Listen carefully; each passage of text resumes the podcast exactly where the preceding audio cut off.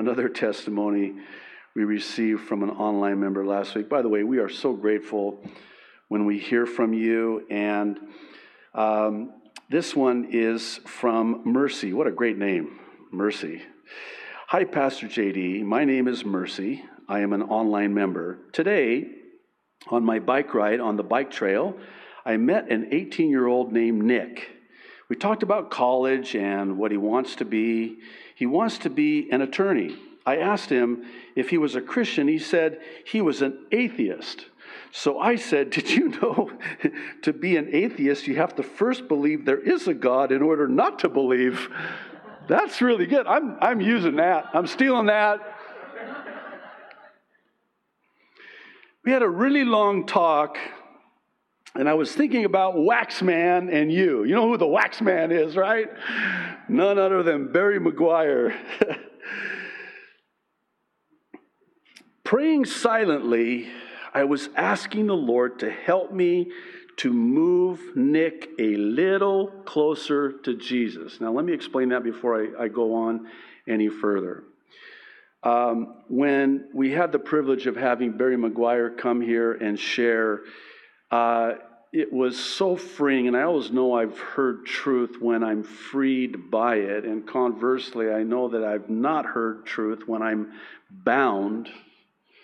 I mean, the truth will set you free, and whom the Son sets free is free indeed. And Jesus said, My burden is light and my yoke is easy. John said, The commands of the Lord are not burdensome. So when somebody lays a really heavy trip on me, it's probably not the Lord because James says that the wisdom from above is easy to be entreated, it's reasonable. His yoke is easy, his burden is light. So when as I got as I got to know Barry, he he began to really challenge me and encourage me to share my faith more one on one. Because you have to understand that from behind the pulpit, it's so much easier. You have no idea but boy, out from behind the safety of this pulpit and the you know exclusivity of this microphone, one on one, it's a whole different ballgame. And this is the greatest fear that we have as Christians when it comes to sharing our faith. And it is from, from the enemy, because of course the enemy doesn't want you sharing your faith, right? So he puts this, this fear in you, this pressure on you. Man, you, you better lead them to Christ. If, if they don't pray the sinner's prayer, you failed. Don't bother. And so we don't. Right? So, this is one of the reasons why I believe God brought Barry McGuire into my life, and I've shared him with you, of course. He just says, you know, just move them, move everyone every day closer to Jesus. Because how do you know that you're not just the one planting the seed? We talked about this last week a little bit. And or maybe you're watering the seed that somebody else has already planted, or maybe God will give you the profound privilege to harvest that soul and lead them to a saving knowledge of Jesus Christ. And I'm, gonna, I'm here to tell you, and you, th- those of you who have led people to Christ know exactly what I'm talking about when I say this. There is no high like the high of leading somebody to Christ. I've, I'm not proud of this. I've done a lot of drugs in my life before coming to Christ, and there is no high. This is a spiritual high, and that's the way God designed us again. So when I realize, hey, you know what? I don't have to, like, you know, close the deal. I don't have to make the sale. And that's another thing, by the way, that the Lord's had to deal with me personally about. And I'll put this on myself. You know, there's this, this uh, is spiritual pride, I think. Because, you know, it's another notch on our salvation belt. It's another sale on the board. And I come from that background. And it's high pressure sales. And we, we care more about making the sale than we do about winning the soul, if I can say it that way. And so it just, my whole paradigm shifted. My whole, I mean, it just changed everything. There's no more pressure. All I have to do is let them see Jesus in me because they already want to see and know Jesus because that's the way God created them. So when you're out and about, whether it's on a bike ride or in the store wearing your mask, it's hard to, you know, I try to smile at people and they can't see that I'm smiling. I've saved a lot of money on breath mints, by the way, because it doesn't matter anymore.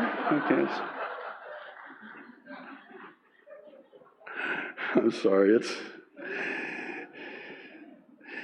I know they have medical conditions for this, but speaking of medical.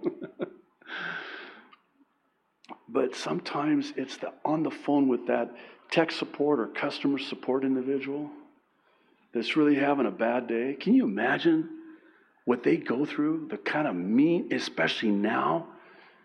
You know, somebody's been on hold for 30 minutes, and I mean, and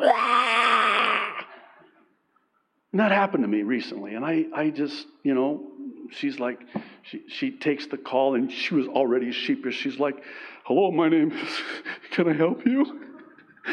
I could just tell she had been, you know, through the ringer. I just said, you know, thank you for taking my call. I can't even imagine, uh, you know, what you must go through uh, during the day with so many angry customers. I just want you to know I'm not going to be one of those angry customers today. You could almost hear him, like, you know, starting to cry on the other end of the phone. And all I'm doing is sort of setting them up because at the end of that call, I'll say something to the effect of, I'm going to pray for you. I'm going to pray and ask God to bless the rest of your day.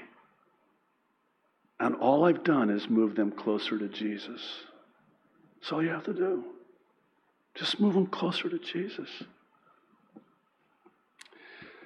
Well, that's what she did. She said, I actually got to the ABCs of salvation and I knew them by heart. I was so happy. I'm going to tell you something. You've been coming to this church or watching online for any length of period of time and you don't know these by heart yet. We need to lay hands on you or something. I don't know.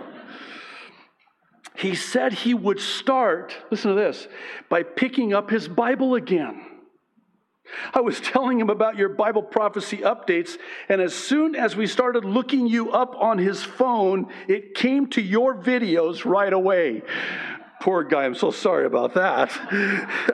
I'm so glad Jesus put it on my heart to take that bike ride way out in the woods today. Have a blessed day and thank you for always sharing those ABCs of salvation. You never know how they're going to move someone closer to Jesus. So that's how I want to end, if you just give me a couple more minutes. The ABCs of salvation are in no way meant to insult anyone's intelligence. It's just a childlike, simple explanation of salvation. Jesus said you must become like a child in order to enter the kingdom of God, not childish, childlike.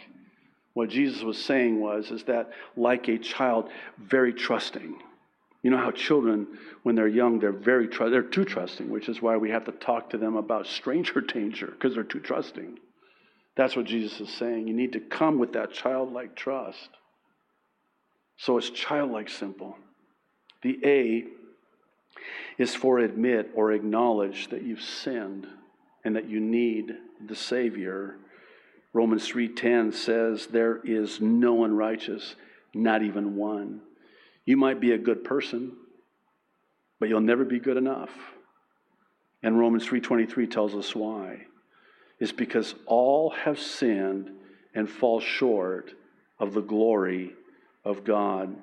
Romans 6:23 is interesting because if I can say it this way, it sort of packages the bad news first with the good news. And I think it's good to know the bad news first because, and I know this isn't proper English, so don't email me, but the badder the bad news is, the gooder the good news will be. This is really bad news. You know what the bad news is? The wages of sin is death. It's the death penalty. Wait a minute, you just got done telling me that all have sinned. Yeah, that's the point. So are, are you saying that everyone who was born is born a sinner? Yes.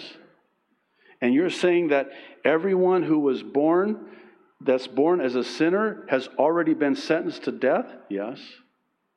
That's really bad. I know. That's the point. We've all broken God's law, His perfect law. We've all transgressed. We've all fallen short of His glory. That's the bad news. You ready for the good news? I am.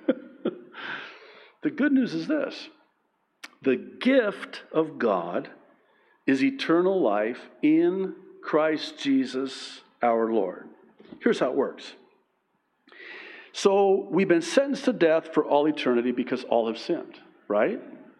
So here we are in the courtroom of eternity, and we're standing before the judge of the universe, and he asks us to enter a plea. And what is our plea? Guilty as charged.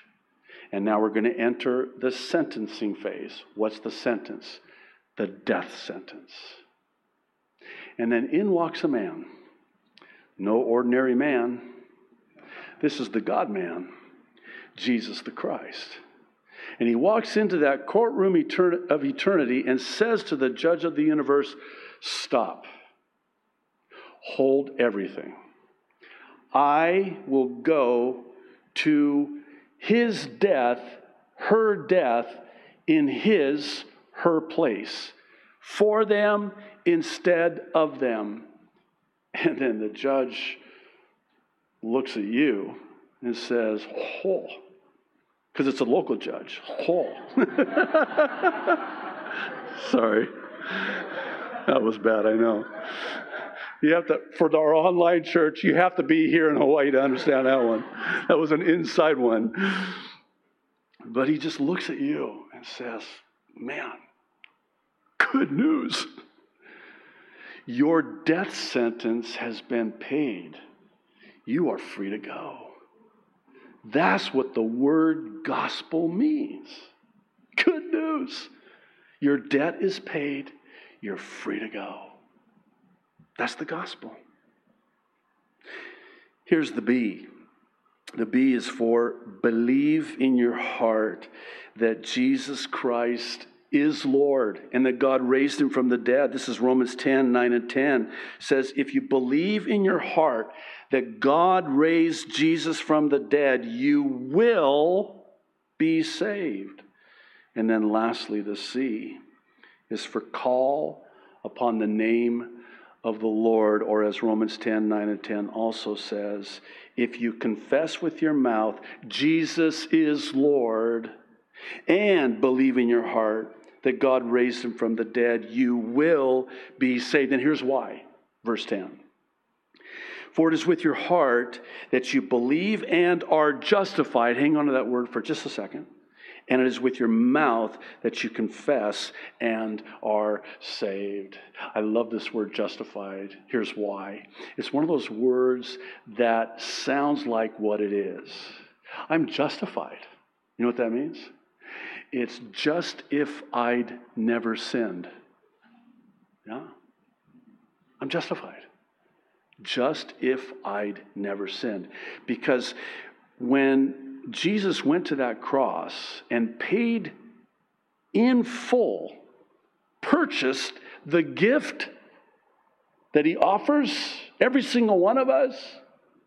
What he was doing was he was paying for and removing our sins as far as the east is from the west. And as Isaiah says, God remembers them no more. How about that? I'm justified. It's just if I'd never sinned. God, when He sees you, He does not see your sin, He sees His Son. And then lastly, Romans 10 13. I love this.